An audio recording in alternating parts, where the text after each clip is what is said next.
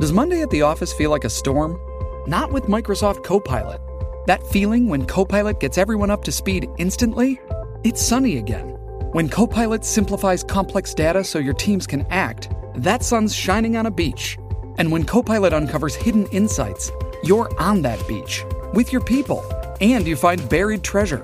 That's Microsoft Copilot. Learn more at Microsoft.com/slash AI for all.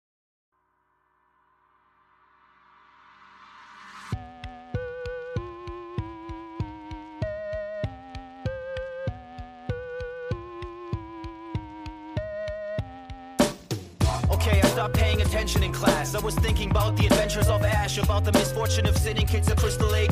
Became addicted straight away with the initial tape. God bless Betamax. VHS, holy like Amanda Kruger. I was introduced to genre flicks by Tobe Hooper. I started craving more just like Larry the Looter. I collected VHS without commentary or bloopers. Stole computers, magazines, a bunch of stores. Spent my money on movies and begged my mom for more. I'd watch the boys kill those astro bastards five times a day or even more. I loved the gore. Lionel and Paquita combined their lonely hearts. I was hellbound, Cenobites tore my soul apart. I've seen them all, from Dracula to Vertigo. Listen up, welcome to the horror show with Sean and Joe. Hello, everybody, and welcome to the Horror Show. Show that dissects, mutilates, dismembers, and butchers all of your favorite and not so favorite horror movies and other horror related events. I'm Sean. I'm Joe. Hello, Joe. What's going on, man? Nothing. So, uh, I mean, I guess, I guess. So, I see. I forget that, like, ninety percent of our listeners are not on our social media accounts, which is crazy to think about. Right? I feel like people write us off because of our social media numbers, but it's crazy. Our listener numbers are literally staggering compared to the, the how they follow us. So people consume us and just are like, I don't want to know anything more about them. Honestly, honestly I, re- I respect that. I do too. I completely agree because I feel like whenever we, you and I liked the podcast and started following them on social media, we were immediately like, Yeah, you immediately guys. regret it. Yeah, yeah. I I, re- I completely respect that for anybody that listens is just like I don't want to ruin it. Let's just let's just let a good thing be. It's insane. It's it's literally like thirty to forty times our social media amounts uh, is is our subscribers and and and like people must be like, oh, they have a thousand people. Like and it's like no, no, no, those are just the maniacs that want to know more about us. So I mean, I guess for those listeners, the listeners that don't follow us, uh, we are coming back. We are we are back uh, full time Good. for good um, until my next mental breakdown, which it wasn't a mental breakdown. It was our break wa- was. I think it was perfect timing. I was talking to somebody else about it. There was like an element of stress for me to it, but um, ultimately, you ended up having a child right before the end of it, right? Your second child My second one. and so that that was honestly like I feel like it was a good thing. I feel like you would not have been able to squeeze it in with work. Your job got more stressful. Like I think Yeah, I, think mean, I, I needed got a new couple years. Yeah, I had I had a job change, a new kid. It, it was good. It was a good break. I, I agree. I think it was. I think it was exactly what we needed to do. I think. I think if we pushed through it, it might have ended. Maybe We might like, not have come back. permanently. Yeah. Yeah. yeah, yeah, yeah, Exactly. It would have like burned out so bad where it would have like caused like issues with like our loved ones and shit. So like I, I think this was good. I think I think it was a good break and and for everyone that was like, what did are you guys hate each other? Like no, no. Nope, it's not a thing. So we are back. No, I, we said it on like the one-off episodes we did. Uh, it's like the show continued because literally every single day we would just make, watch. We would just be miserable watching movies. We just wouldn't record ourselves doing it. So we, we haven't missed a step. We have not. And then, um, I mean, I get I, so not. It wasn't even like that big of a deal for us to start it again. I just kind of, I was watching. I, I honestly think so. This week we are doing the Island of Doctor Moreau from 1996. And the reason we're doing it is because I watched the documentary Lost Souls like a week ago. and, and I think that honestly might have been the thing where I was like, let's do the show again. Because that documentary and the backstory to this movie was everything I loved about the show. Like the bullshit that makes no sense behind the scenes is the best part to talk about. and this movie, Agreed. This movie has it all. the greatest backstory of all time for making a movie. Completely agreed. Uh, Sean was was telling me some of the details behind it, and I, I like heard about it before, but uh, as soon as he said that, like the first thing in my mind was, we need to fucking record this and talk about it. It's true. And then I and then I messaged Joe a little while after, and I was like, "Let's do the show again." All right, so we're back. Um, Joe, what's the what's the best rap comeback song? Return like return into the game song.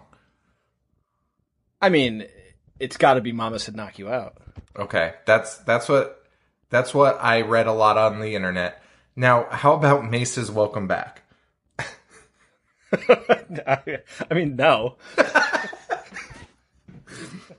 All right, here's the but notes. you know, not, not too many, not too many uh, hip hop songs make good use of the "Welcome Back, Kotter" theme song, which, which, which to the, to the listener, that's actually what probably got the ball rolling on, on our return. Oh, that's true. That's true. because before before Sean was watching the uh, the documentary on the making of uh, whatever this fucking movie's called, I keep thinking I keep thinking Doctor Caligari, whatever. Island of Dr. Moreau. yeah, yeah, Doctor Moreau, fucking fat asshole, Brandon. um. Anyway, before before he watched the documentary on that, uh, we started we started talking about rewatching Happy Days and Welcome Back Kotter episodes because that's what we watched during our summers when we when we were kids. Which, by the way, was like 1996, so there was no reason we we should have been watching that. But uh, yeah, we were talking about rewatching them and and toying with the idea of coming back as a full time Happy Days podcast. It was gonna be like my vision was like a Nick at Night podcast, which I I like. I like that idea a lot. and it would just be Nick at Night programming. But yeah, we we started Car watching fifty, car fifty four. Where are you? fifty year old television shows trying to market to kids thirty years and younger. I think, dude. I think that should be our Patreon angle. I, I you know what? The more you say it, you said that, and I, I really do think I because I could do that. I could bang that out. I know we tried that with um, what was that? Cold, cold, cold Jack, Kolchak, but like Cold Shack. having having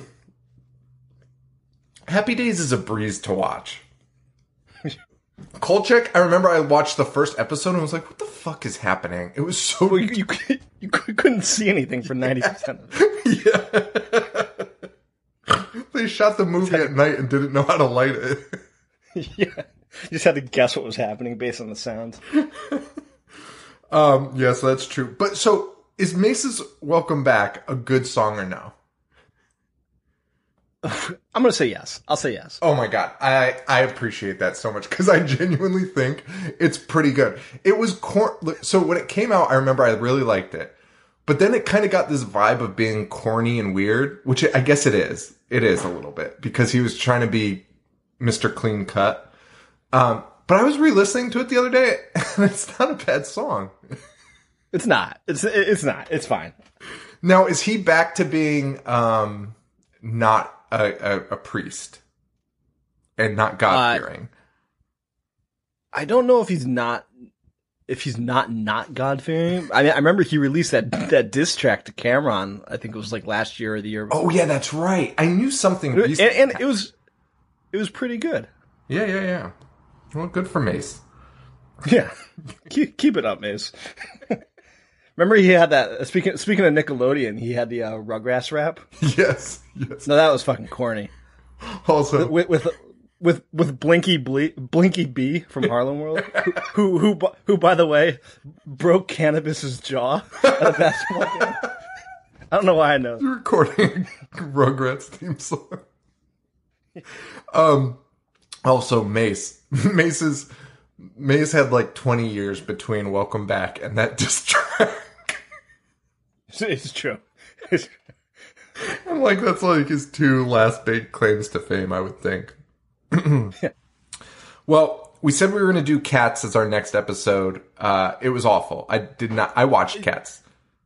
Sean, was this not cats? Like, like did did some of the the makeup and costumes not look exactly like Taylor Swift and Cats? That's what I was going to say. This, this, this is ex- this is Cats. This is Cats. So we are technically fulfilling our promise of doing Cats. There's way less singing, right? There's way less singing, and quite honestly, I, I think this might be a better movie. Yeah, you, so so Sean, uh, before I interrupted him, he he was saying that he watched it. Uh, it was our plan to watch it, and Sean immediately texted me and was like, "I'm like five minutes in, and we're not doing this movie." it was it was so bad. It was so bad. I I literally had no idea what was happening, and I don't know. Maybe we did we already talk about this on the show or no? We might have. I don't Uh, even know. I, I, I have no. What was the last thing we did? It was uh, the Danzig movie. Oh yeah. I, I don't know, but cats cats so my favorite thing about the cats was because I started looking up information about Cats the musical because I was like, why do people like this? and it was really mind boggling. And I guess it was I guess at the time it was just like this huge production that had never been seen before. Like the makeup and the sets and all of this it had never been done. It was like a blockbuster for Broadway. So that's why that's that's like its real claim to fame, and the songs I guess are amazing. Uh, but I found this article about when um who who wrote that Andrew Lloyd Webber or whatever his name is Is that who did it. Uh, I, I have no fucking clue who wrote that. Wait, let me look it up so I don't sound like an idiot. I mean, I, I do sound like an idiot. Who wrote Cats? Um, I think it's yeah, Andrew Lloyd Andrew Lloyd Webber was the he did. He did. Uh, he, I do know he did Jesus Christ Superstar. Yeah, he's he's. I think he's like a god of He- Broadway. He's well known. yeah. So he brought in his friend to show him like a. Had they had never done a show yet. They were practicing and rehearsing a rehearsal. They showed him like a dress rehearsal, and the guy was like, "Man, Andrew, like that was an amazing thing, but what what is it about?" like he's like, "Was it like thinking?" Because I thought the same thing. Is there an like an analogy or an allegory to like war or something? And Andrew Lloyd Webber looked confused and went, "It's about cats." that's all he said. And the guy was like, "All right, sure, whatever, man. That's brilliant. I love it. It's about cats." Looking confused, puzzled. what's, what's your problem? It's in the title of the movie. uh, so we did. Uh, so we we watched Island of Doctor Moreau. We also watched Lost Souls, the documentary behind it, and boy, that was amazing. That it was. I highly, highly recommend giving it the one-two punch if you're going to check out this movie. Uh, it, it's on Lost Souls is on Prime, and I, I can't recommend watching it enough. It, it everything about it sounds made up. Like it, it, it sounds more scripted than the fucking actual movie does. It does. It's insane. It is insane. So the original director of this was Richard Stanley, who Yes. was off of the heels of what? Some sci-fi movie, right? Yeah, uh, he he did uh he did um Dust Devil and he did Hardware. So it was like pretty low budget, but they like, you know they had a, a decent enough following. Yeah, yeah, and and people were talking about, you know, he was he was he had like a lot of hype behind him um, as a young director. Um, so they give it to him, and there is just uh, a mess that follows this guy like a hurricane. Um, but ultimately, who ends up directing? and liter- literally a hurricane. ultimately who ends up directing it is John Frankenheimer, who did Birdman of Alcatraz, uh, Manchurian Candidate, Reindeer Games. Um, he ends up taking over and changing most of it, if not all of it. It sounds a lot like the Justice League resh- reshoots. Like it, it sounds like Richard Stanley made a part of a movie, and then this guy came in and kind of said no, and we're going to redo And- all of it. For for by all accounts, it sounds like the crew was all on board with Stanley's vision. Yeah. and and then and then he was he was abruptly booted by uh, somebody who we've hated on in the past, Robert Shaye or Bob Shaye. Bob Shaye, yeah, Bob Shaye, who did Nightmare on Elm Street, and who seems like a genuine idiot. He's the guy that, that was confused about the, the sexual overtones or undertones in uh, part two, right? yes, he was like, I don't understand what people are talking about. Even though he like demanded to be cast. oh my god, it's insane. Um, yeah, so I, I mean, I guess we should start the movie and kind of go into maybe the stories from the documentary because I think that's the best way to follow it. But it, it, I, or is it? I don't even know. Richard Stanley, w- after the documentary, do you think Richard Stanley kind of got fucked over? Like, what do you mean, kind of? That guy's entire life is ruined. Sean. Okay, well, so some people messaged me and were kind of making fun of Richard Stanley because they, they saw I posted an image on Instagram of um, Dr. Moreau and people were like, "Are you going to talk about the documentary?" I was like, "Yeah," and like they kind of like made fun of Richard Stanley. I was like, "Dude, Richard Stanley did nothing wrong in all of this. He just wanted to make a fucking movie, and everyone else fucked up." Richard I mean, I mean, don't get me wrong. He kind of seems like a weird asshole. Like, like Yes, the things that he was, agreed. like, like he was, like the witchcraft angle and like his premonitions. Like, you're a fucking idiot if you think that was true. But th- imagine being like an up and comer, just in anything. Like, like just to relate it to to the podcast right now. Like, imagine you were like. People were reaching out to you and like, we're going to put you in charge of this huge podcast production. And like, you've dedicated your whole life to, for this moment and everything, everything is your way. You mapped it all out. You handpicked everybody. And then as soon as you get there, they just immediately fire you and, and you go and live in the woods for fucking, for fucking nine months.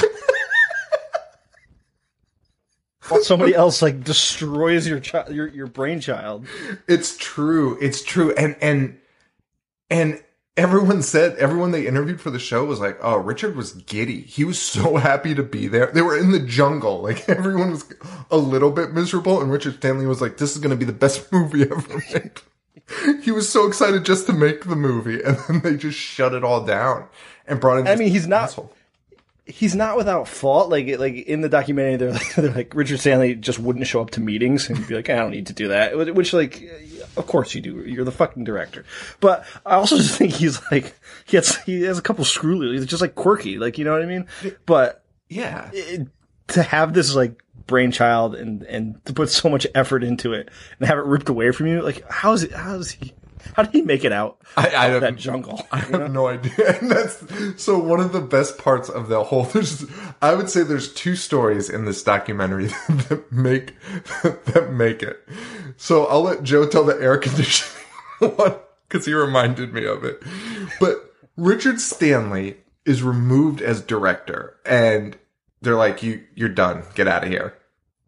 But no one ever hears from Richard Stanley again. They no and they are put on hiatus for two months. They are all basically vacationing for two months out there while they wait to figure out what's going to happen and who's going to come out and direct it.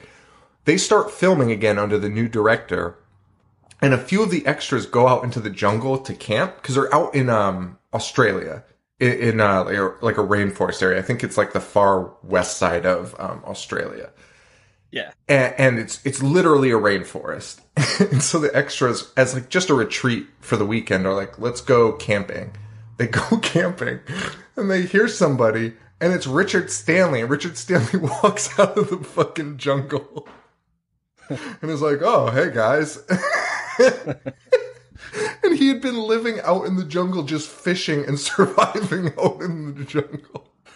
So they get Richard Stanley a mask one of the do- the dog people masks and bring him onto the set. That is hands down, and he's in the movie. That is hands down one of the greatest movie stories of all time. And not only is is he in the movie, but there are scenes where he's like on top of Val Kilmer. Like he's very much in the picture. Front and center. It's incredible. and and I, lo- I love that that there was rumors that he was still like lurking around the jungle because like there's reports that he never went back to the states. And and everyone was like on edge that he was going to destroy it. And and the the extras snuck him back on. And at like the climax he's the one that's next to all the gasoline and the fire. Yeah. and and the director's like "Uh, you and the dog mask like torch this place. Could have blown up the entire set It's amazing. It's fucking amazing. It's like one of the best stories of all time. And then the other story, which will get like, is about Brando, who there's a lot to talk about with him, man. Just what a character. What a piece of shit. Um, so you were telling me this story. So, and I forgot it completely. So My wife actually read it. She she like found it and read it to me. I was like, "There's no way this could possibly be real." And then I watched the documentary, and he and he confirms it. So Brando goes to a meeting with uh Richard Stanley and what was it, a female executive? There's a female executive that the studio like demanded uh, escort them so they could they could just pretty much talk about the pre-production. So this is well before filming started or anything. And Brando, of course, did not want the female executive to be there. So he brought her into the house and he, he kept turning the air conditioner colder and colder and colder while she was sitting in the room. And she was like, if you turn it down anymore, I'm going to pass out. So he kept turning, so he kept turning it down until she did fall asleep. And then as soon as she fell asleep, he met with the director, Richard Stanley.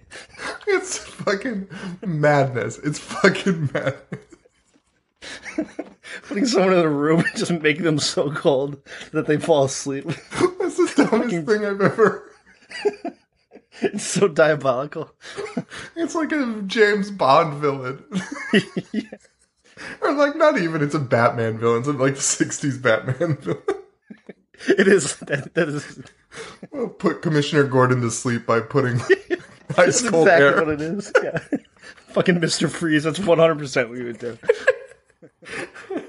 Oh my god. Um so yeah, so that happened. Uh the stories of Marlon Brando. It seems like you knew about his history of being a piece of shit because from the moment I talked about this movie, you've been like bashing Brando. Uh, yeah. There's, he's an enigma because, like, from what I've known about him, from what I've read about him, he's always hated being an actor, and like he's always quoted as being like, "Yeah, this job's for assholes. Like, you have to be a real lazy piece of shit to be an actor." so like a general general disdain for doing it, which I don't know why, he just continued to do it, you know, year after year. But he he did not like doing it. Uh, I, I almost kind of feel, for, I, I do feel for him because at the beginning of this film, uh, his son had been arrested for murdering his daughter's boyfriend, shot him in the head, and then that, and, then that same daughter committed suicide, uh, shortly after. Yeah, so that, that's, that's how this whole movie started. You know, he was on trial with his son and all that, and then, uh, then his daughter killed herself. She was schizophrenic. She had said that the boyfriend was abusing her, and it, I don't know if it turned out to be completely false, but like yeah, even the son was like, I probably shouldn't have taken her word for it. 'cause He went to confront him, and and and, and that's when he, that's when the other guy got shot. So you know, Brando was he was going through some shit, but That- uh, he he was. It is, it is. So I feel for him in that. I mean, he's still human, but he was notoriously uh, difficult to work with. Like he worked, um, he worked with De Niro and Frank Oz. Frank Oz directed the movie. Um, I forget the, the name of it. The score, I think. And and Brando called Frank Oz Miss Piggy the entire shoot because he did the voice of Miss Piggy. That's so stupid. so childish. Dude, the stories of Brando in this are out of control. And and somebody did say that in this movie too, and I had never heard that. That he they were like they said he was notorious for hating his craft. And Yeah. I had never heard that, and I was like, that's that's bizarre. Just stop doing it. Hated what he did. Hated everyone else that did it. So insane. Dude, the story in the documentary, I don't know if you saw that part, but when he pulled over, he was like, Hey, you're from Germany? And the kid was like, Oh yeah, I'm German. And he's like, "That's probably my- that's probably- That's probably my third favorite story of the whole thing. And the guy was like, speak, speaking in clear gibberish, and the guy was like, "I don't know what you said," and he thought he heard the guy say "cat" and "cat and roof." So he's like, so he's like, "Oh, you're talking about cat on a hot tin roof?" And Brandon was like, "No, you fucking idiot." And, then made his assistant be like, "What did I just say?" And his assistant somehow nailed it, probably because it was pre-planned, probably because he was fucking with him. And then, and then, and then Brandon, and and keep this guy that he was doing it to was supposed to be like one of the the big stars of this movie, like like he was supposed to be in every scene with Brando, and then and then Brando fucks with him by speaking in German, and then goes over to the the little guy, the the uh, I forget his name, but he goes over to him and says the same gibberish. It's like, "Oh, I speak Spanish." And the guy responds with "Si, senor." And Brando just goes, "I love this guy. Put him in every scene with me." And made the other guy's role almost non-existent. It's insane. It's insane. And they were like, they were like, uh, it's that kid. Um, he's not a kid. He was a grown man. Uh, that Nelson De La Rosa was his Yes, name. yes. He's like very small, like very. He was the world's smallest man. Yeah. And uh they were like, Brando, he doesn't he doesn't know any English though, so he can't take that guy's spot because he can't, he can't read the lines and there's a ton of lines. And Brando was like, I don't care, just dub it over. And they were like, we can't do that. So now this guy takes this guy's part and now has no lines. they just got rid of all the lines. It's so ridiculous. It's insane. Oh my god, So- that, that's my favorite. German guy's like, I, I don't know what like that doesn't sound like words. I can picture him doing that too, especially in his fat stage. Dude, and how did Val Kilmer later in this movie? Val Kilmer starts pretending to be Marlon Brando. it's the best acting of all time. It sounds just looks looks and sounds just like. it's amazing. It's his best role. It's Val's best role. Which, which, by the way, Val was also a complete dick to everybody. Uh, Val was probably the biggest dick out of everybody Dude, because on- that's what I was everyone they say.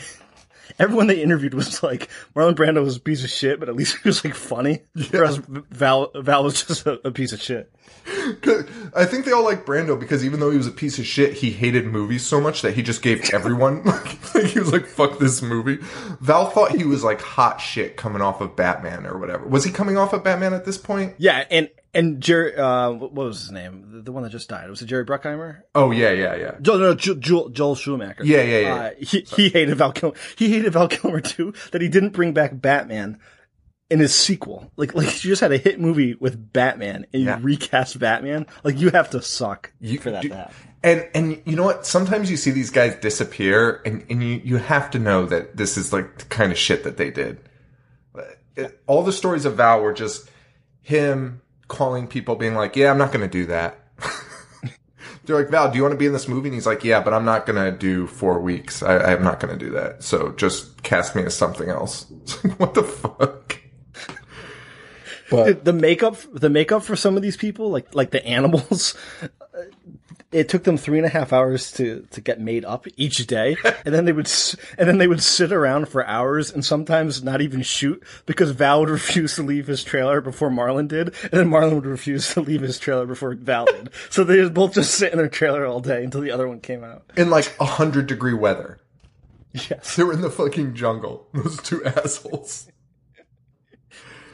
Which, by the way, well, going back to Richard Stanley sneaking back on as an extra, they, they all said how it was like 120 degrees, and everybody needed to take their, their mask off multiple times to get water, or else they would die. Except except the one guy in the dog suit who would never take it off because he didn't want anyone to know who he was. Dude, the one the interview that w- the producer that was interviewed and was like, "Man, I saw that guy in the dog mask and thought that guy was gonna die." Uh, He was like, it made no sense. He's like, I, "It stood out because it was so insane."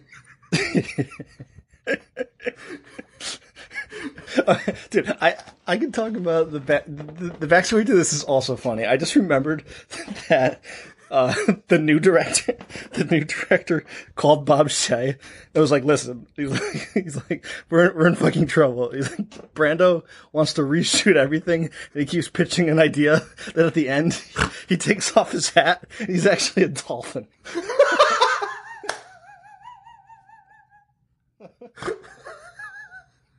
I forgot about that.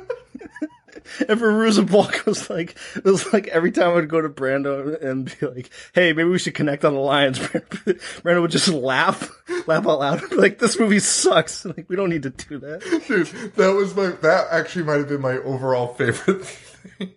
He was like, "Honey, don't waste your time. Like, this is a joke. This movie's terrible." He's like, "We don't need to talk about anything." and and he had an he had his assistant.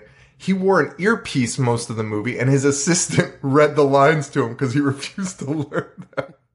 Yes, yes, and and in the documentary they said that like there was a there was a really smooth read, and, he just interrupted to yell at her because she was she was doing it in a voice like a, like a different voice acting, and then uh online it said that sometimes sometimes Brando would be reading a line and then be like robbery in progress on Route 13 or whatever because because because it would pick up the police scanner, so he wouldn't know the difference.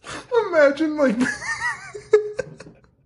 Dude, that's like the, the TV shows when the when they give the guy the uh, the headset to talk to girls, and ultimately they start saying the wrong shit. like, yeah, and you're like, that's ridiculous. No one would do that. You you you would know what what they were, what was real and what was something else. and fucking Brando was doing it. All right, let's talk about this movie though. Can, can I say can I say one more thing? Oh yeah, definitely. So, so before I watched the movie, you were you were, you were sending me pictures of Brando and uh, the the world's smallest man. I forget I forgot the character's name in the. Uh, it, it, was like so name? hard to pronounce. I actually I, I read it and I was like, I'm not going to call him that. So I, ca- I actually called him Mini Me in most of my notes. Mini Me.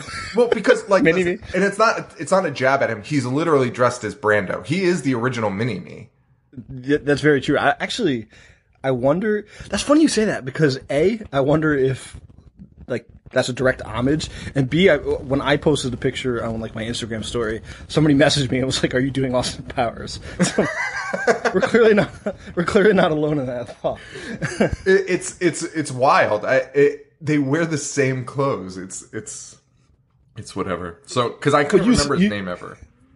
You sent it to me, and, you were like, "Joe, look at this." Uh, Brando like demanded this guy be next to him at all times, and I was like, "I was like, oh, Sean, he's doing the uh, the Pedro Martinez treatment." And in two thousand in two thousand and four, the Red Sox won their first World Series, and after every after every playoff game, for whatever reason reason, Pedro Martinez would bring this little person out and just parade him around on his shoulders. So I was like, that's that's very.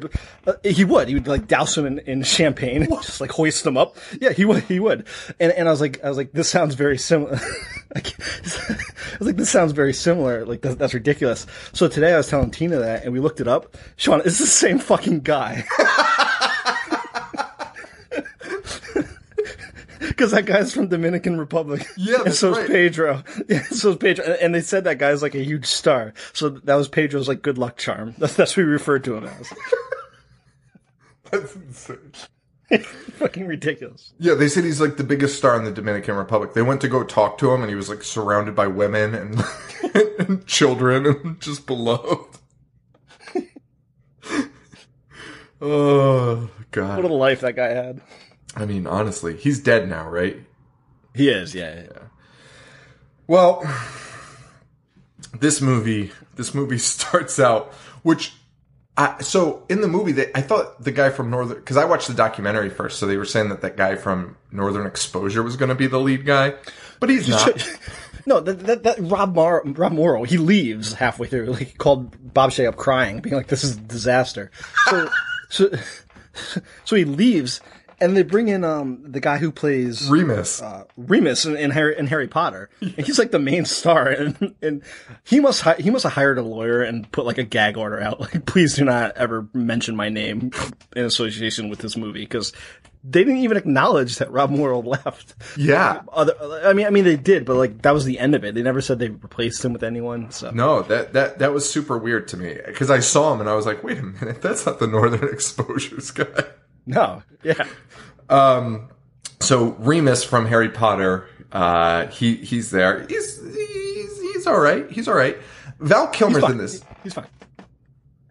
What was that? I, I was saying he's fine. Like he, he actually like gave it his all. I didn't mind him at all in this movie. Honestly, I didn't mind Val Kilmer. I'm gonna be honest. I didn't either. I, dude, dude, I didn't either. He, he, he was at like peak Kilmer. You know, he he looked great and he honestly did fine. He was better than I thought, uh, and better than I remember Val Kilmer acting. Honestly, he might have been better in this than he was in Batman.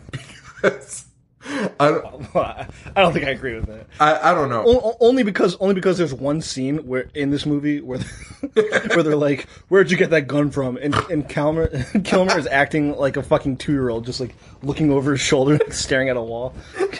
Give me a break. Like the guy looks at him to be like it was him, and Val Kilmer looks over his shoulder. I don't know. like, oh, you looking at the guy behind me? um, yeah, that was. Uh, so here's a here's a question. Did you like this movie? um, I didn't dislike this movie. I think Neither did I. I don't mind this. I think I thought it was pretty good. it's it's not nearly as miserable as I was expecting going into it, and and knowing the backstory of it, it's honestly a fucking miracle. Like like Frankenheimer should honestly be praised for pulling this off. And and. uh like people always say, like release the Snyder cut. Like I wish there was a Stanley cut because there's a super good movie somewhere like within this. I It agree been so completely. I agree completely. They talk about some of Richard Stanley's ideas, and I was like, man, that would have been fucked up and uh, like pretty cool. Like if it was a little darker and they didn't paint Marlon Brando white for scenes. Well, they, they didn't paint. He painted himself white, and he said it was because it was for the sun. Dude, there, there are so many things he does in this movie that I am like, that is not in the script. That is Marlon Brando just talking. He puts an ice bucket on his head and makes and makes Fairuza Balk makes Fairuza Balk pour ice on top of it to keep his head cool. And it's one hundred percent not scripted. And the director just had to go with it. I agree completely. I think he complained about the heat constantly, and they just filmed it because throughout the movie, for no reason, Dr. Moreau's like, it's so hot out here, it's miserable. And and and the character Dr. Moreau has been there for like sixty years, so Yes. you one hundred percent expect the heat.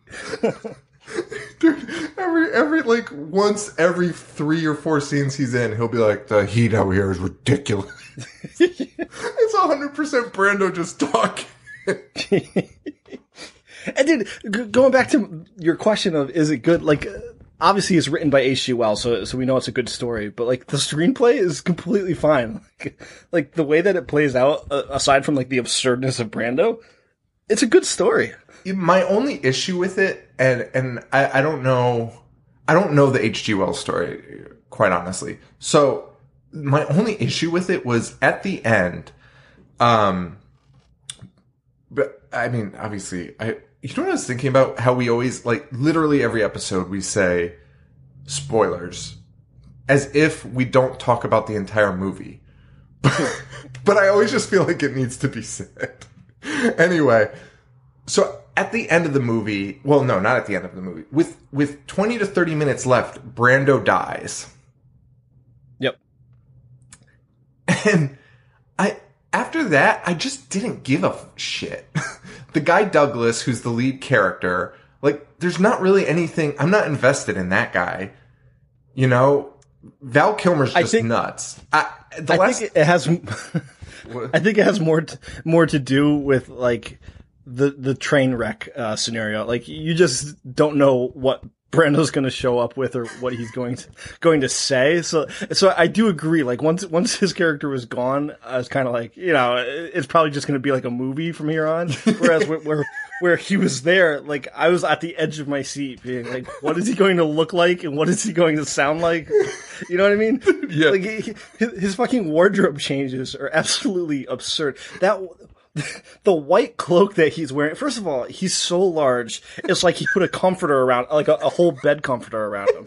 It- it's and and the way that he wears it, and like the hats that he wears, and, and again, we we mentioned the white the, the the white face paint. Like you know you know uh the Angel of Death and Bill and Ted. Like Yes. it's the same fucking like face paint that Marlon Brando has for no reason at all. He just looks so absurd. So, so all that to say, I, I do agree that once he dies, uh, I stopped caring, but I don't know if it's because the story got worse or just because I, I just was so excited to see what would happen and what he would say. I mean, wearing he starts he wears a colander on his head filled with ice. it's insane. That's not a thing. Giant metal thing on his head. I've never seen anything so stupid in my whole life. the, and in the documentary, they mentioned about how he was like, put this ice bucket on my head because I'm too hot. And they said they just literally cut, cut the bottom out of an ice bucket and it fit perfectly on his stupid round head. It's the best story of all time. oh my god. Yeah, I just don't know. He, I can, that, Sorry. that character dies, and I just the guy Douglas, I just didn't really care about because, frankly, he didn't seem like a great guy. Like I, I- was just a little bit confused, and and you know the animals, you're kind of like, who are we rooting for here? It was it was it was conf- it was a little confusing. that, that is a good point because I'm at no point I'm ever like, I really want this person to prevail, you know? Right. You have no idea who you want to prevail. And at the end, the people that prevail, I was like, is this good? I don't, I'm honestly not sure. I'm honestly, I have no idea. I really have no idea. Um, on. I'm 100% on board with the staff. We mentioned that they were like, yeah, but Kilmer was just a dick, whereas Brando was incredibly difficult, but at least he was funny. And like, uh, the more I think about him, like, if I had somebody like that at work, I'd be like, this person is such a stupid asshole, but I don't ever, like, want to be away from them ever. I just want to see what stupid things they're going to do today. Absolutely. So we really haven't gotten anywhere in this movie. We have, we've also, we've also summed up the entire movie. I mean, we did. Yeah, actually, we re- we really fucking did. Um, so Remus is in this. We talked about that. If you were Dan- Daniel Radcliffe, I would have just bugged this guy constantly about the stories of this set. Dude, I so Tina and I met um, Ron Perlman, who is somehow in this, but not mentioned in the documentary. Insane. I know. And and also, you know, Ron. I, I have no clue which guy was Ron, and I also am not sure if he was even in makeup because you know, disgusting. I do wish I do wish I, I when, we were talking to him that I had brought up this movie. Dude, from the 80s through the 90s, Ron Perlman was only cast as disgusting beasts. Well, he was he was lit- he was literally Beast. It's true. He was literally Beast in, in Beauty and the Beast. Yeah. he's fucking hell fucking Hellboy. He played the um the goat like leader. the blind goat man leader. Which by the way, there's a scene in this where where Remus goes into Moreau's lab for the first time, and for some reason it's filled with alpacas. I would have done anything to see the alpaca man. Like so fucking badly. it was all I wanted to see. It was all I wanted to see. Um, so, um, yeah, I mean, this is going to be a long ass episode. Uh, so what do we do? Uh, so Remus, he's out at sea with two other guys that somehow get eaten by sharks. They're all beating the shit out of each other. It, for, it, it opens up and it's like, yeah, we were fighting for water, and they're just punching each other in the face. Um, and then they get eaten by sharks, and somehow Remus survives by literally just laying down in the boat the whole time. It was just the other two guys being like, "Oh yeah, oh yeah," while Remus just laid there. um, Val Kilmer and his boat drive by. They find Remus. They bring him on board. Uh, there's some weird stuff going on there, but we they don't really talk about it till later on in the movie. Uh, when they port at the at the island, Remus, whose name is Douglas in the movie, he's like, "Hey, um, maybe I should just take this boat home." And Val Kilmer's like, I forget exactly what he says, but he's essentially like, "Oh, that's a fine if you want to get raped by that guy." it was so he's like, "Those guys love to party and they think you're real cute." Something like that. And it's like it's fucking disturbing. And also in hindsight, pr- pr- probably the better decision. It would One hundred percent the better choice. But I don't think you'd ever imagine an island filled with half human, half animal monsters. How many how many times do you think that thought crossed his mind afterwards? Like, fuck, I wish I. Dude, I I, wish would, that was I would do right anything to be on that boat. Anything to be on that boat. Um, Val Kilmer takes him to the island. Val Kilmer also kills a rabbit for no reason at this point. I, I think it's to eat. Snaps his neck. Yeah. While the guy, while Douglas is like, one time I had a rabbit and then it died. It was the saddest day of my life. Val Kilmer makes him kiss the rabbit he's holding and then fucking breaks its neck. Uh, they get to the island.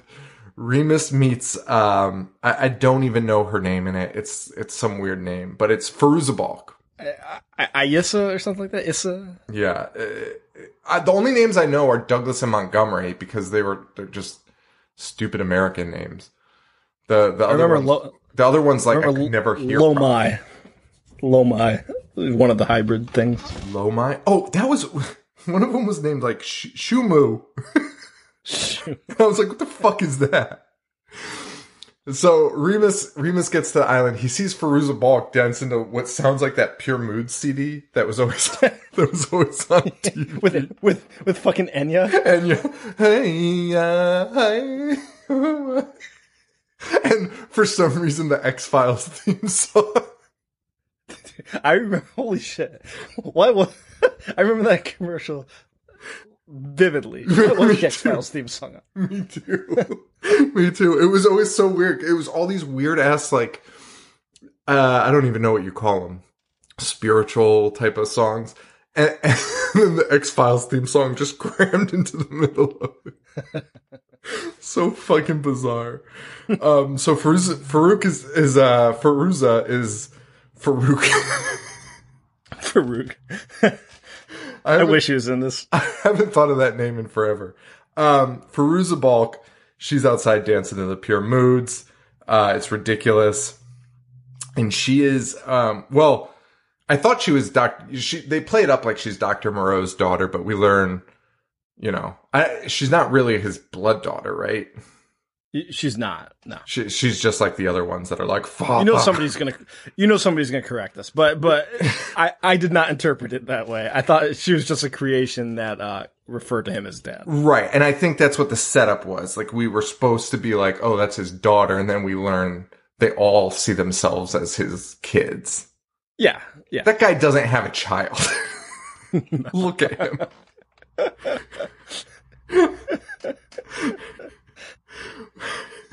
Hasn't seen his dick in fucking decades. Fucking. And then, so, uh, Remus is putting the moves on Fairuza. And Val just appears out of nowhere wearing a skirt with flowers in his hair. He's like, yeah, she's a real pussy cat. Which, like, going into the movie, you'd be like, what the fuck? Just, But also it's somehow somehow foreshadowing. ridiculous.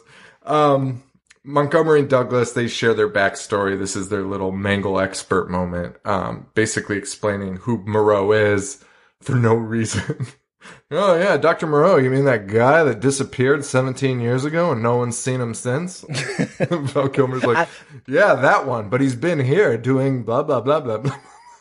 Dude, I, I would argue this is the most appropriate usage of a Mangle expert because I guarantee they probably wanted Brando to give his backstory in some way, but but they just couldn't. So I'm totally fine with the Mangle expert. I'm sure Brando filmed like a 30 minute monologue about, about his life.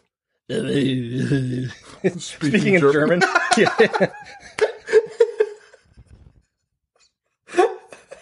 I also spent three years in Germany. Um, we also learned that Val Kilmer is supposed to be an intellectual of some type. Some type of, he's a neuroscientist. He behaves like a maniac. the, least believable neuroscientist in in any movie. ever. Ever. it's unbelievable.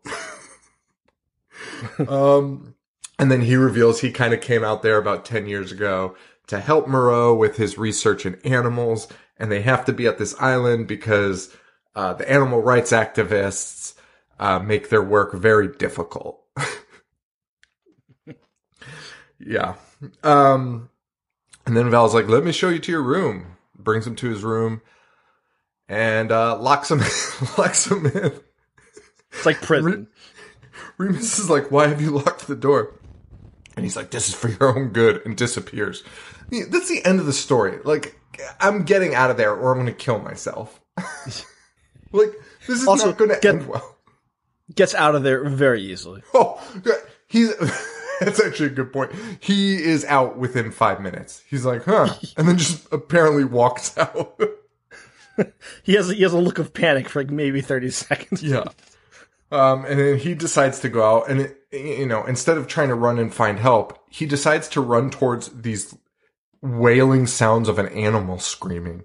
it's like, oh, that sounds like a good idea. so he runs towards those. He gets into this lab. There's alpacas, there's goats. Then he sees the monster fetus tubes and an animal woman giving birth. Probably honestly, the coolest this- scene. Yes, yes. Uh, this scene's fucking awesome.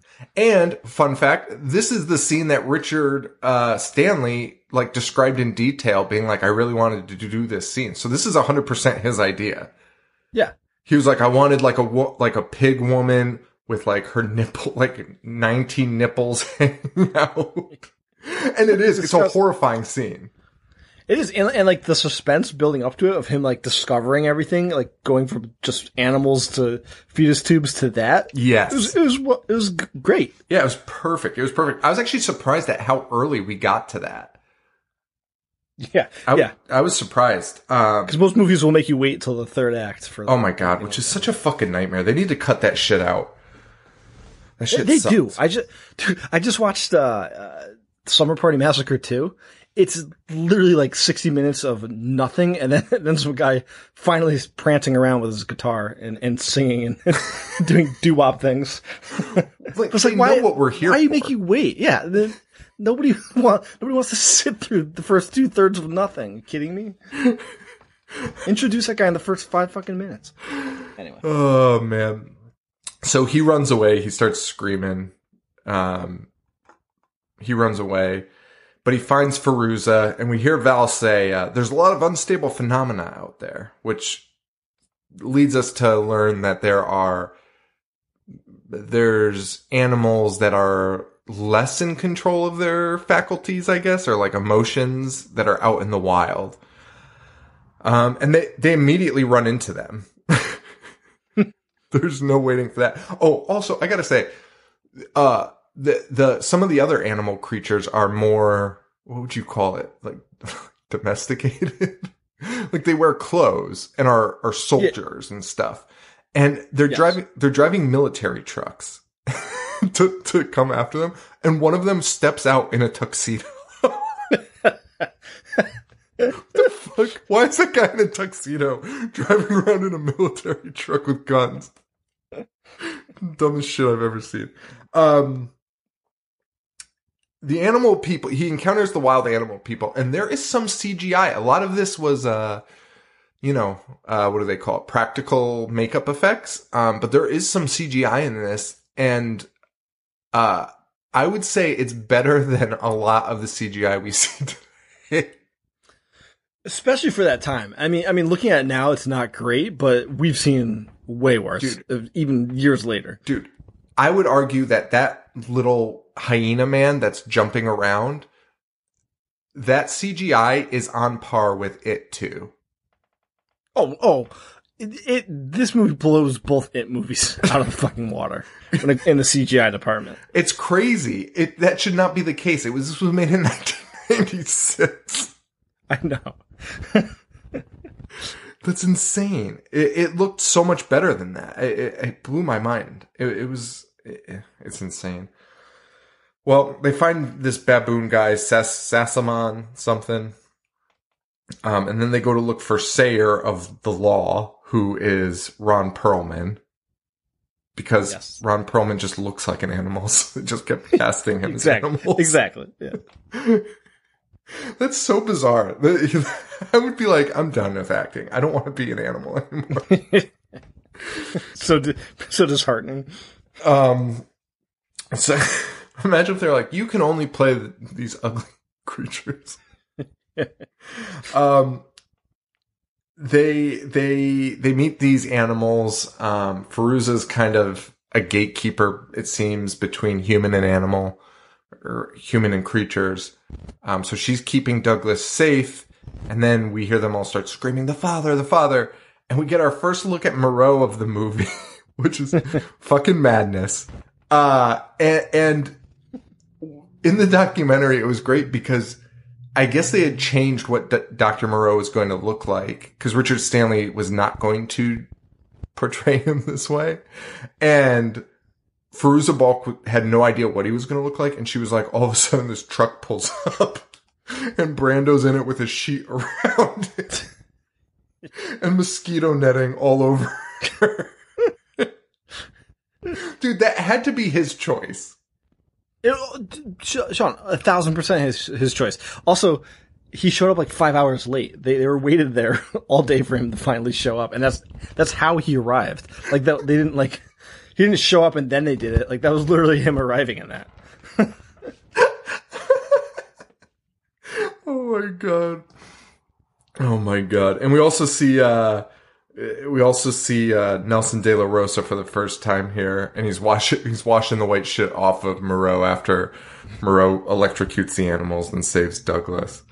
Um, yeah, they, they all have like they all have like shock collars on.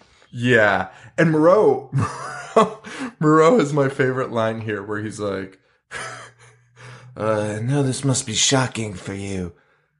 And Douglas is like, "Yeah, there's fucking half human, half animals running around." And he's like, no, the white medication all over my face. it's like, I have to wear it. And Douglas is like, what? Again, that's 100% not in the script. It's just something that Brando said at that spot. that's the shocking thing that Douglas just saw. oh my god. Discovered a brand new world. and then Moreau's big- Although honestly, honestly, is he wrong? That is probably the most shocking. It really is. I would be way more afraid of Moreau than the animal people. I would, I would too. And then Moreau's like, because the guy's like, "You're the worst," and Moreau's like, "Listen, like, don't be rude. I'll see you at dinner." and then at dinner, him and Mini Me are playing dueling pianos, and Mini Me's piano is on top of his piano. They have matching pianos and matching outfits. Dude, I, am looking up right now if Austin Powers credits this movie. It, I mean, it, it, it has to. It has to. I don't think there was anything really like this where there was a smaller man that just dressed up like this other man. Uh, so they have a dinner. Um, Moreau and Douglas kind of just smell their own farts and talk about, I, I don't even know. It's just two actors like acting or trying to act, you know, like they're just saying words. It, it, it, it was the most pointless scene.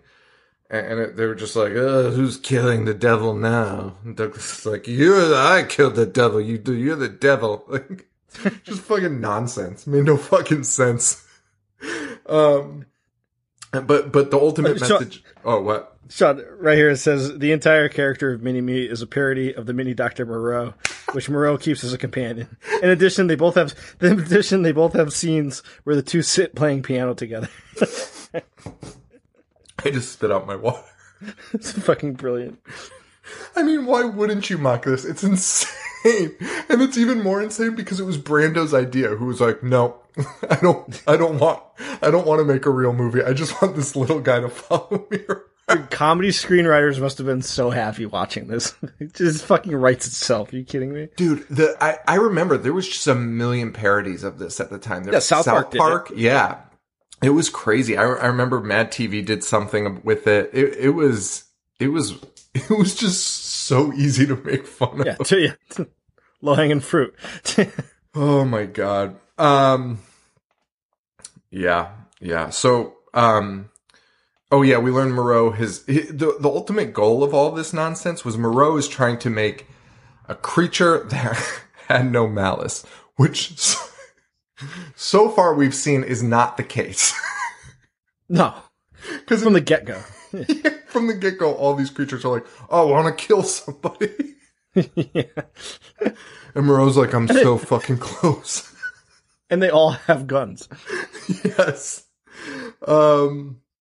Also, Moreau is very adamantly against eating meat, which I thought was going to be come into play. So I wrote that note, and it doesn't really come into play. No, he just gets mad at, at, Kilmer for, for eating an animal, which also doesn't come back into play. No, no. Um. What is Kilmer's point in this movie? So again, I think all of these characters got shifted around because because because Kilmer Kilmer filmed all of his shit in like three weeks because that was his contract, and they said that it was like a small part in the documentary, and he was okay taking the smaller part just to so he could get out of there in three weeks or whatever it was. But he he's in the entire fucking The entire movie, yeah. So uh, something changed, and I don't know what, and I don't know what his purpose was. The only thing I can think of is when they switched directors, just everything shifted, and Val Kilmer was probably like, "Oh, I'll do it now," because there's there was a lot of politics going on, and, and I don't know Or- what. Or if literally everything everything was shot in three weeks, but they were so inept that it just took them six months to actually finish it. Well, no, that's definitely the case, but I don't know. I don't know. I think Val Kilmer's role changed because they were like he was a side character because he, I don't know. and when they said that, I was like, that's weird because I think I remember him being a big part. He's in the whole fucking movie. yeah. He might be in it more than Brando is. He, he definitely is because Brando lives, Kilmer lives longer. That's true. Eh, Dude, and, and this director, they said he only took it because he wanted to work with Brando. Imagine getting to set and this is what you have to deal with. You're like, I'm gonna work with a legend. and then he's like, put that ice bucket on. they said they said the the day that he was arriving to set, the director was like uncharacteristically nervous, and like he was usually like a hard ass and, and, you know an old school film director. Yeah. he was like uneasy because Brando was coming, and that and Brando Brando arrives in that fucking shitmobile, white paint smeared all over his face. He's so fucking, he's a fucking mess. Oh my god. oh, fuck, that's fucking funny. Well, um, where are we now? Uh, so, uh, they have dinner, whatever. We already talked about that. Um, there's a, there's a bunch of boring speeches here. Moreau, dude, Moreau gives a speech to the animals. and I think it's supposed to be, uh, I think it's supposed to give us some like backstory of these animals or give us some details. and Moreau's just like, no, no, no, no, no, no. All hail the father or whatever. And then nothing really happens. And then they, they call up che- this cheetah and the, they're like, you killed something that's living. And, And then- and demands they have a trial. But it's interrupted by this butler animal who just goes up and shoots it in the head. And Brando's like, what are you doing? Brando might have thought he might have actually killed him. Or something. it was Brando's best acting in the movie. He was like, what? What is happening? Why would you do that? it's true. This is most animated for sure. So, so, so I'm, I'm with you. He definitely was not expecting that. Forgot he was in a movie. You just killed that cheetah. yeah. Oh my god. And then, uh, you know, killing the cheetah causes all this chaos. The animals are a little bit, uh, a little bit on edge. Um, and one of the animal people, the, the hyena, he looks through, uh, the cremated remains of his buddy and he finds a microchip on the rib. So he rips it out of his own ribs. Yes. That's something. And and that microchip is is what uh, Brando uses to shock them. So when he wants to control them or sub, subdue them, he hits a button and it, it electrocutes them. Yeah, the justice. It's how he inflicts the justice. So we see Val giving out shots and also making out with dog women. Yes. Yes. Fucking most disgusting thing I've ever seen in my life. um. Oh wait, wait. Is it the most disgusting thing, or is it when Mini Me's naked right next to him? It, it, it, that that was repulsive. That was, and it's also very glossed over. It's just, it's happening in the background of a scene, and Minnie is just naked, and he's got this giant fat tail. One of the most disgusting things I've ever seen in my life. Oh god. Well, Val's like, oh yeah, just give him all these drugs. And Douglas is like, hey, uh, what about that guy over there? And the fucking hyena guy's just in the brush staring. He, dude, I love scenes like that because why wouldn't he just not show up or like you know if if he's already like self aware and he's gotten rid of that chip, he would just like go away, you know, instead of going to where he's not supposed to be, just awkwardly staring so he knows that you're gonna see them. lay, stupid. just lay low and plot your revenge. He just shows up, Yeah, just staring, just standing still and staring Val Kilmer dead in the eyes. Which, of course, Val Kilmer's like, oh shit. And Val Kilmer realizes his chip's out. Um, and then they go hunting for this guy. And for whatever reason, um, you know, they don't, they don't catch this guy. Um, a- and he kind of somehow gets an army of other animals that he de-chips. Yes, A- And I'm not sure how that happens or why, but it, it does. yeah, he just he recruits a rebellion. Yeah, yeah. Um, cut to Moreau with a colander on his head. and there's nothing to talk about in that scene other than Fairuza Balk reveals uh, she's uh, she's a cat, which we already knew because five minutes into the movie, Val Kilmer was like pussy cat and like looked at the screen and winked basically. so this is this conversation means nothing. I guess it's worth mentioning that that they get their shots because if they don't, they regress to like their pure animal form. That's true, and, and it's also worth mentioning that Feruz Feruz's cat character is like, "I'm a monster. I'm gross. I'm gross," and she's like, "I want to look like you," and Marlon Brando's like, "You don't want to look like." Me." And like genuinely laughs, and I do, again don't think that's in the script. I don't think we have to say you don't think that's in the script because because we know for a fact Brando didn't read his lines, Oh right, I forgot. and I, and I highly doubt because he does he like laughs. So I doubt somebody read that through his earpiece. He probably just thought they were having a candid conversation. like he crazy. just thought the whole movie was real. Why would why you want to look like me? Bowling uh, ball ass head. I mean, for a guy that hates acting, like I, I could see him doing that just because he's like, he's like, I'm not going to read the real line here. Why would she say that?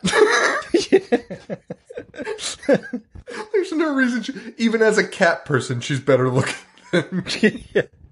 Which, which, by the way, she looks 100% normal. Like, uh, when she starts regressing, her teeth get a little pointier, but she still looks 100% normal. Now, is Fairuza uh, Paul's favorite actress? Paul, Paul hates Fairuza Paul. I don't know what his beef is, but he fucking hates Fairuza Balk.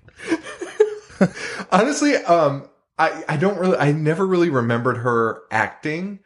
Um, so when I knew that about Paul, I was, I was like, you know, I'm, I'm fine with that. I'm fine with Paul's decision. And then I watched this and I was like, she's fine. She's fine. Like, what is she even in that you could possibly hate? This is craft, right? Like, it was... Paul's an asshole, yeah. um, Which, So- by the way, we announced we announced that we're coming back, right? And and Yeah. we got a lot of love, and and I, and I appreciate that. But what's with all the fucking Paul love? Are you kidding me? Jesus Christ! my, Every other question I got was about Paul. I know, I know, it's very odd. It's very odd. I, I want to do an- another episode with Paul, but there's no way we can do it remotely with him because he, he Oh, d- d- eat, decide to eat eat an entire bag of chips to the fucking microphone. Forget that he's on the show. Put yeah, put the. I, just, I was gonna say, he's one hundred percent just put the phone down. Go with, like, operate heavy machinery or something. I'm mowing the lawn. and you'd be like, Paul, you know, you're we're recording it now. And I'd be like, oh yeah. just, just keep just keep saying that over and over again. so- Just quit. Paul Paul in our group chat on Instagram sent us a story that Joe posted in his story. Like Joe's story. He sent us Joe's story to for us to look at, like as if Joe hadn't seen it. And Paul and Joe said, Paul, are you kidding me? Look, that, that's my story. And Paul's response was, what was it? Like, he was like, groovy. it, was, it, was, it was whoa far out. Far out. I, I've known Paul since 1993. I've never heard him say far out my entire fucking life. Far out. fucking maniac. oh my god. Well, uh, the the hyena boy, the hyena man thing. he has an army now. They break into uh, Moreau's house, and Moreau comes down with like cookies and milk.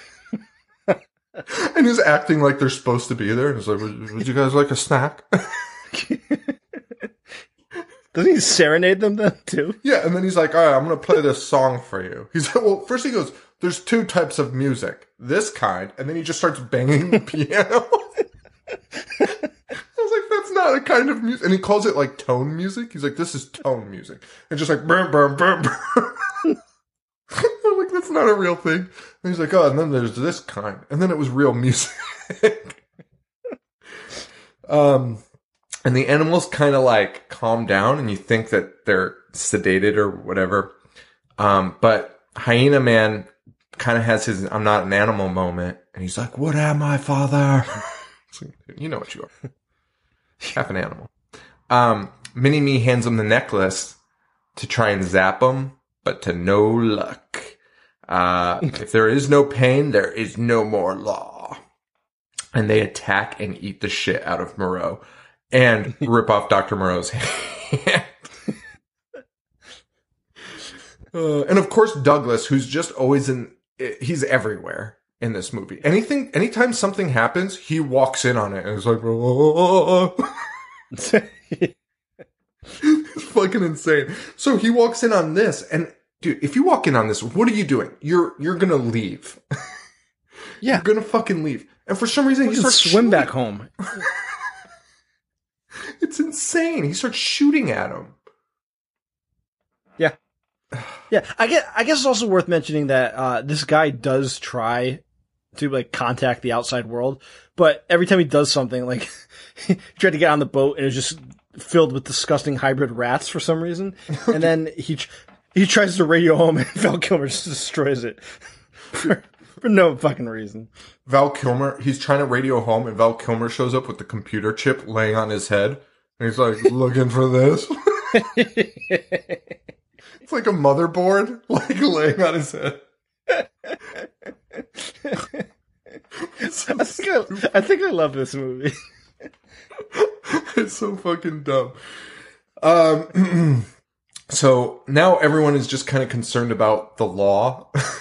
it's like a lot of animals being like, what about the law? it makes no sense. Uh, and then the, the most ridiculous thing, the animals disarm Montgomery, which is Val Kilmer. And you'd think that would be like a critical point when they take the guns away from the humans. But it's literally just randomly cuts to Val Kilmer sleeping in a chair. And one of the fucking, one of the fucking animals just sneakily reaching into his sh- shirt pocket and pulling the gun. Right. That's it. That's the end. Val Kilmer has no more gun. fucking dumb. Um, Douglas and Montgomery and Douglas, Val Kilmer and uh, Lup, Lupin, Lu- Ru- Rupus, Rumpus, uh, whatever. Douglas and Montgomery are behaving like just like maniacs. Um, Val Kilmer's doing his uh, Moreau impression, which is amazing. Yeah, spot on. He's wearing the white makeup, all the weird white clothes, and is just like, and talking to Douglas that way, who's just trying to get off the island, and you have to deal with Val Kilmer now pretending to be Dr. Moreau. like he was already an asshole to begin with. and now he's pretending to be Dr. Moreau. Can't even talk to him. Fre- fre- fresh off the death of a guy who's, who's he's been with for like 25 years. He just immediately assumes his identity. And he's basically like being like, I know you are, but what am I? to Douglas. Re- refuses to break character. He's just fucking, just fucking trolling Douglas, who's losing his mind. Um, yeah, that's so good. Also, he Mon- he destroys all the all the serum for some reason. Montgomery's like, we need the serum, and he's like, yeah, I destroyed it all. so it just means they're all gonna turn. It's insane. Oh boy. And he has no motivation to do that, does he? No, no, why would you? um, and then it cuts like pretty, pretty harsh cut to Montgomery being carried down to the animal lair like a king. and then I think he's handing out the serum. Oh, because he go wait wait wait wait 'cause- yeah yeah because Val Val says that he destroyed it all and then and then conveniently like two seconds later um, the other guy finds finds like a, a stash spot that Oh, oh, because Val, Val was the one handing him out. Val got carried down and was like, "Here, take some," and he was like throwing vials out. So, I mean, maybe it wasn't. Maybe it was just drugs. Who the fuck knows? It doesn't matter. It doesn't fucking matter.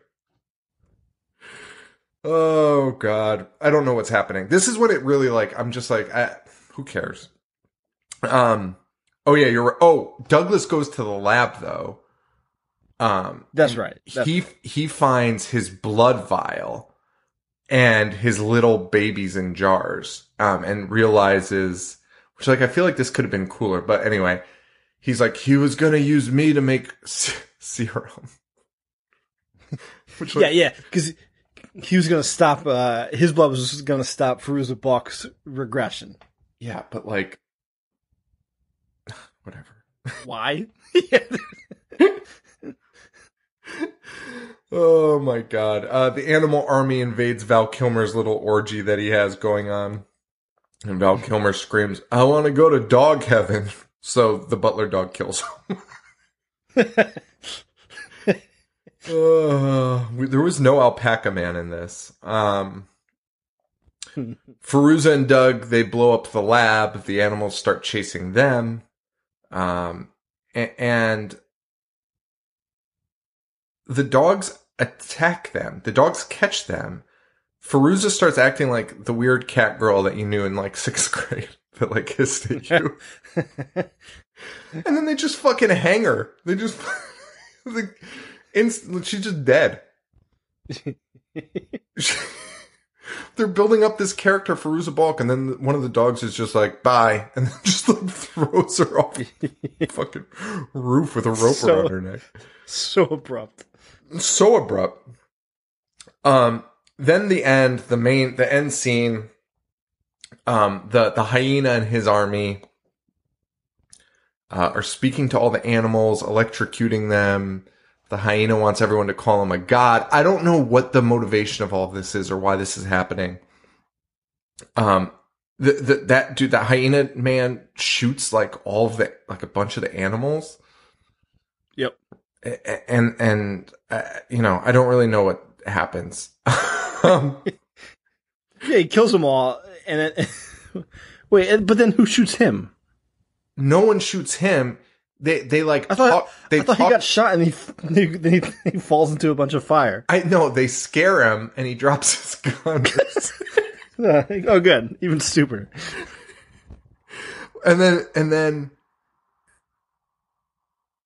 oh oh yeah yeah wait oh so also I didn't know this guy was a hyena the whole movie. I thought he was Well, uh, a, bab- of course. a baboon. And then, but at the end, he does the hyena laugh, and I was like, "Now you wait to do this? Like that could have been like a cool thing the whole movie." Yeah, could have been, could have been his mo. Yeah. Yeah, and now he does it the very last scene of the fucking movie. But anyway, um, so they're shooting anyone, but then somehow they, they get the gun away from him, and then all the patsy animals, like the ones that dress as butlers and shit, they like come out of the woodwork and they're like, hey, and like one of them has like a four foot club. it's just hitting the hyena man. And the hyena man's just like kind of like running around. Um, Douglas gets a gun and is just pointing it at him, but won't shoot him. And then ultimately the hyena man's like, "Ugh," and then just walks into the fire. This is yelling, yelling about why did Moreau create him? Dude, he's screaming, why? Imagine walking into fire and being like, why? oh god. And that's the end. Um, Douglas, uh, he, you see him getting on his little shit box raft to go away and the animals are like, please don't go.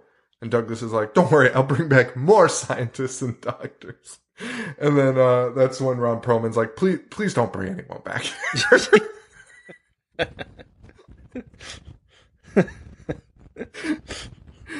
Uh, and then the baboon guy is like crying about him leaving, like sniffling, and it's like, dude, Douglas didn't do shit for you guys. he, did, dude, he couldn't have done less.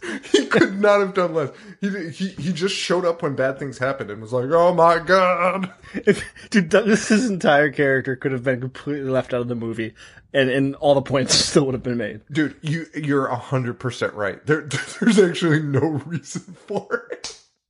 Like, why did they even bother recasting him? It's fucking ridiculous. I, I wish they did Brando as both characters. All right, man. So that's the that's the Island of Doctor Moreau. Yeah, it sure was. Great first episode back. Yeah, Um, it feels good. It feels good, man. it does feel good. This is this is the reboot. Um, rebooting the horror show. Um, I'm excited. Uh, I think there's a lot gonna- we can do. I Um, was gonna say we're, we're not gonna stick to just horror this time, right? Oh yeah, yeah, yeah. And I'm I'm probably gonna Probably- change like probably should have mentioned intro. that, yeah. I'm gonna change our intro a little bit, maybe. I don't know. Um, yeah, we're gonna we're gonna do more of uh like a cult thing, which I, I've wanted to do for so fucking long. like literally since the cult movie challenge we found since you found that.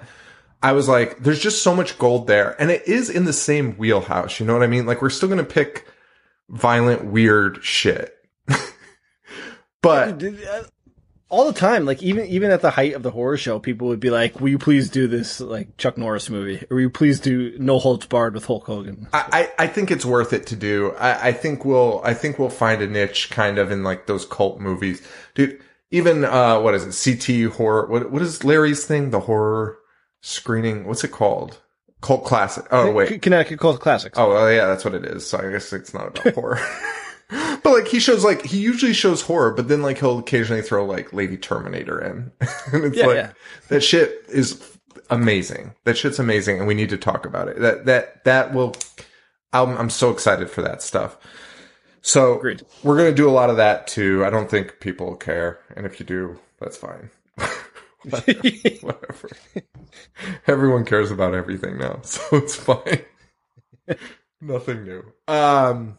Dude, I love, I love, uh, uh, not, not to be negative right off the bat, but I, I love that still to this day we get messages being like, "Why all you guys do is we talk about the movie from start to finish." It's like, yeah, that that is all we do. We've been doing that for fucking four years. It's so fucking weird. It's so fucking weird. It it, it boggles my mind. Oh, all they do is talk. Who wants to listen to that? It's don't listen then. Like what? What? what? It's so weird. If I listen to something I didn't want to listen to, I turn it off. How many albums have I started and been like, oh my god, this is fucking terrible. I'm not going to listen to this.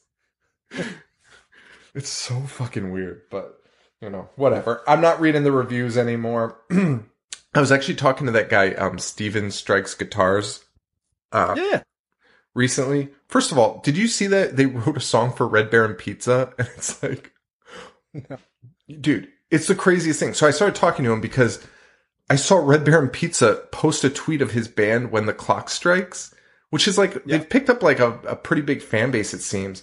But Red Baron Pizza posts their video being like, "This is our official new song of Red Baron Oh, Pizza." shit. And I was like, "What the fuck?" So I messaged him, and I was like, "What is happening?" Like, and I, because I, went, I like went through the timelines trying to figure out what had occurred, but I couldn't piece it together. And I was like, "Did you guys win a contest or something?" And he's like, "No." He's like, "Our lead singer just like kept harassing them on Twitter with these like weird videos he was making about Red Baron Pizza, and they basically were like." Well, if you're such a good singer, like write a song for Red Baron Pizza. So they did. And then they Red Baron Pizza was like, this is awesome and posted it. It's amazing. I know. And I was like, that's crazy. So me and him were talking about that. And then he started talking about the show and we kind of just started talking about feedback. And I was like, I'm, I was like, I am super sensitive to like criticism and feedback. And I was like, and Joe literally does not give a shit and like sends me the reviews. And I'm like, oh my God. And I want to fucking kill myself. And Joe's like, look at this idiot. I'm so, I'm so bad at that because I know you I, know- I know you process it differently, and I always feel bad afterwards because I'm expecting you to react like I do and like laugh out loud, and you're just like, "Oh my god, like what have we done?" I'm oh fuck. Well, it's so funny because like Steven said the same thing. He was like, he's like, oh, it's the same thing. He's like, there's like a bunch of tweets because it's Red Baron Pizza. It's a fucking national account. And he's like, there's a bunch of tweets like about us that like some of them aren't nice. And they're, he's like, and the lead singer keeps sending them to me being like, LOL. Yeah, and he's having like a nervous breakdown about it. dude, I think about that all the time because I, I do I do it to you all the time, and every time, and I've never learned my lesson in four years. I'm always like, "Oh man, look at this idiot!" It's like, and then you're just completely completely ruined your day. I'm devastated for like a month. It like affects me for like a fucking month. But it's weird because like when I once I talk to you about it, like in person, I'm fine with it. I I understand, but somewhere deep down it bothers me still. But it it, shouldn't because it's insane. It's insane, but it does fucking bother me. And I think it bothers me more because these people are just wasting their fucking time. Go do something. I don't know. Anyway, I'm excited to be back. It'll be good. Um, so we'll have some more announcements down the line of whatever we're doing in the future, um, whether that's Patreon or whatever. Hopefully, I, dude, it's weird doing this during the coronavirus too, because n- no live shows probably in the near future. Um, No, no, but I would love, I would love to to start doing that once things open back up. That's like the, yeah, that's you mentioned cult goal. classics, like like showing showing a video and, and doing a show after. Like that would be that would be ideal. yeah, hosting our own thing. Um, I think that's kind of the way we're going to be moving towards shit is we're just going to do it ourselves and we're not going to wait for other people to book us and stuff. Um, I would love to do Salem again though. I wonder if they're going to do something online for it because that would be cool. Um, I think they are. I think they are. Um, Jessica actually reached out uh, a little while ago and asked if I wanted to like judge some some shorts that they're doing. But I would love to link up with Salem again. all right. Yeah, we should reach out to her. Um, yeah, have our management call them. um, uh, so yeah, so that's it, man. So, um, we, uh, oh yeah, one other thing, Patre- Patreon picks are done. Uh, For us to Yeah, do this, it- we, we have to have we have to have final say of the movies we're doing. We're gonna come was- up with something cool for Patreon though. It was a nice incentive, and, and like I'm glad that we did it. Like, well, towards the end I wasn't, but like it was a nice incentive. And We got some good movies out of it. We got some amazing movies stuff out of it. stuff that I wouldn't have watched, but like this go around, I just want to be able to be like, hey, I really want to watch this, Dude, Like this looks like something I would have fun, How did no one pick Island of Dr. Moreau? right? Like, this is amazing. This is the best thing that ever happened. Do you have a? Do you have a? I know, I know. We've been talking for ninety minutes, and like some some episodes, you know, on Patreon pick ones would be like fifty minutes in. I'd be like, I'm gonna fucking gouge my eyeballs out. Like, there, wa- there were, and we had to make, we had to make them work, and that was fucking hard. That was like fucking hard to do with some of them. Some of them were just, and what, what was the one that broke me? Vampire in Brooklyn. yeah, yeah, it was Vampire in Brooklyn. That was that was the that was the downfall of the the first go around. It was because I was just, I, oh, dude, I, I watched I watched fucking ten minutes of it, and I was like, I this is awful. I I'm not having fun anymore. Like, this is not fun. Is that movie that bad? Did we ever do it or no? Well, no, because I was gonna watch it, and you were like, that, "That's when it broke you." You're like, I, "I'm done, Joe." Like, okay, I guess I'm not gonna watch it. Honestly, I, I I don't know if it was like see like I think it was a fine movie. I mean, Eddie Murphy does an accent that is just abysmal.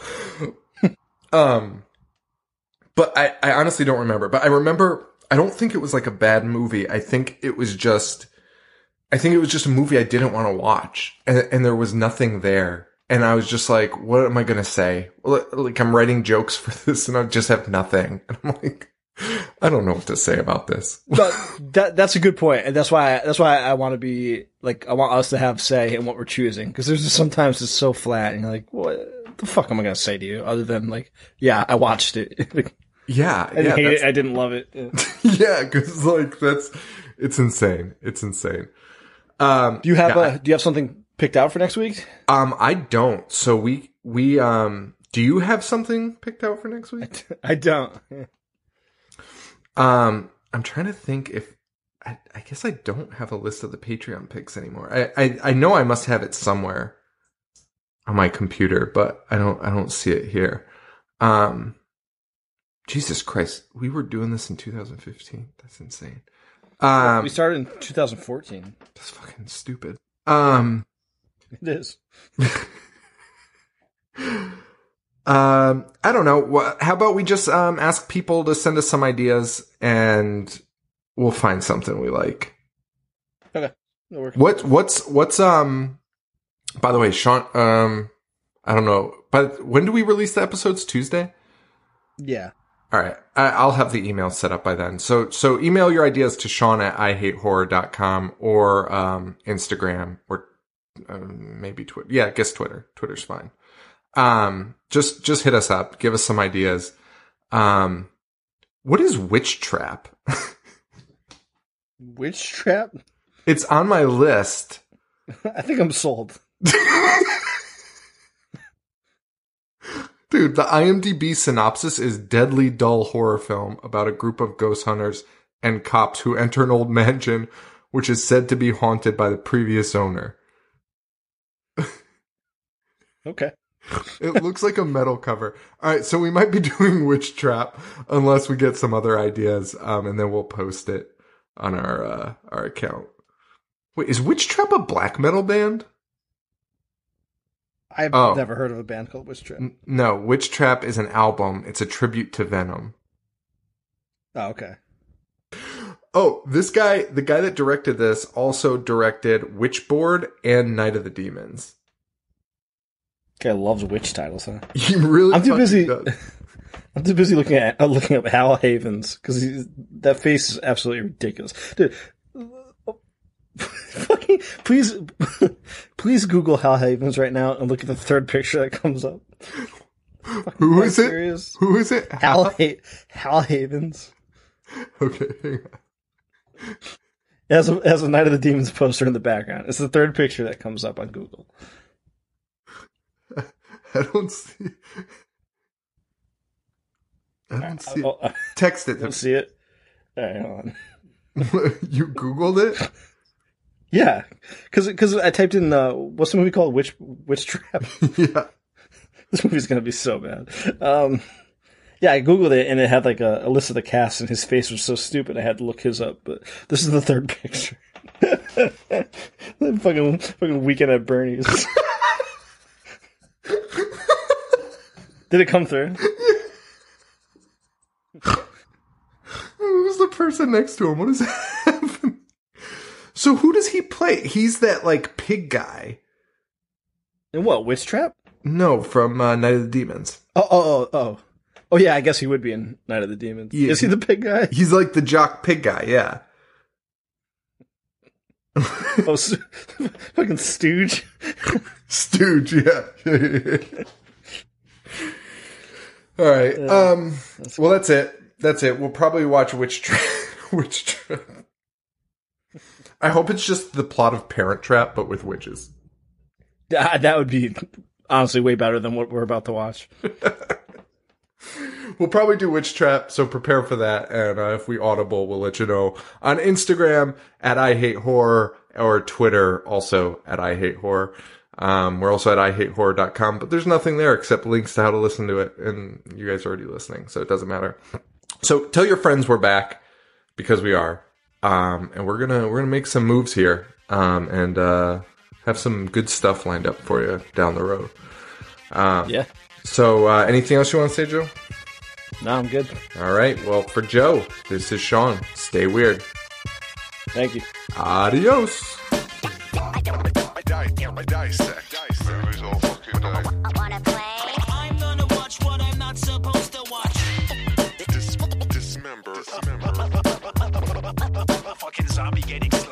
Sliced and. A monster. Mutilate. Mutilate. And, and butcher. And butcher. And butcher. And butcher. That's it, guys. That's it, guys.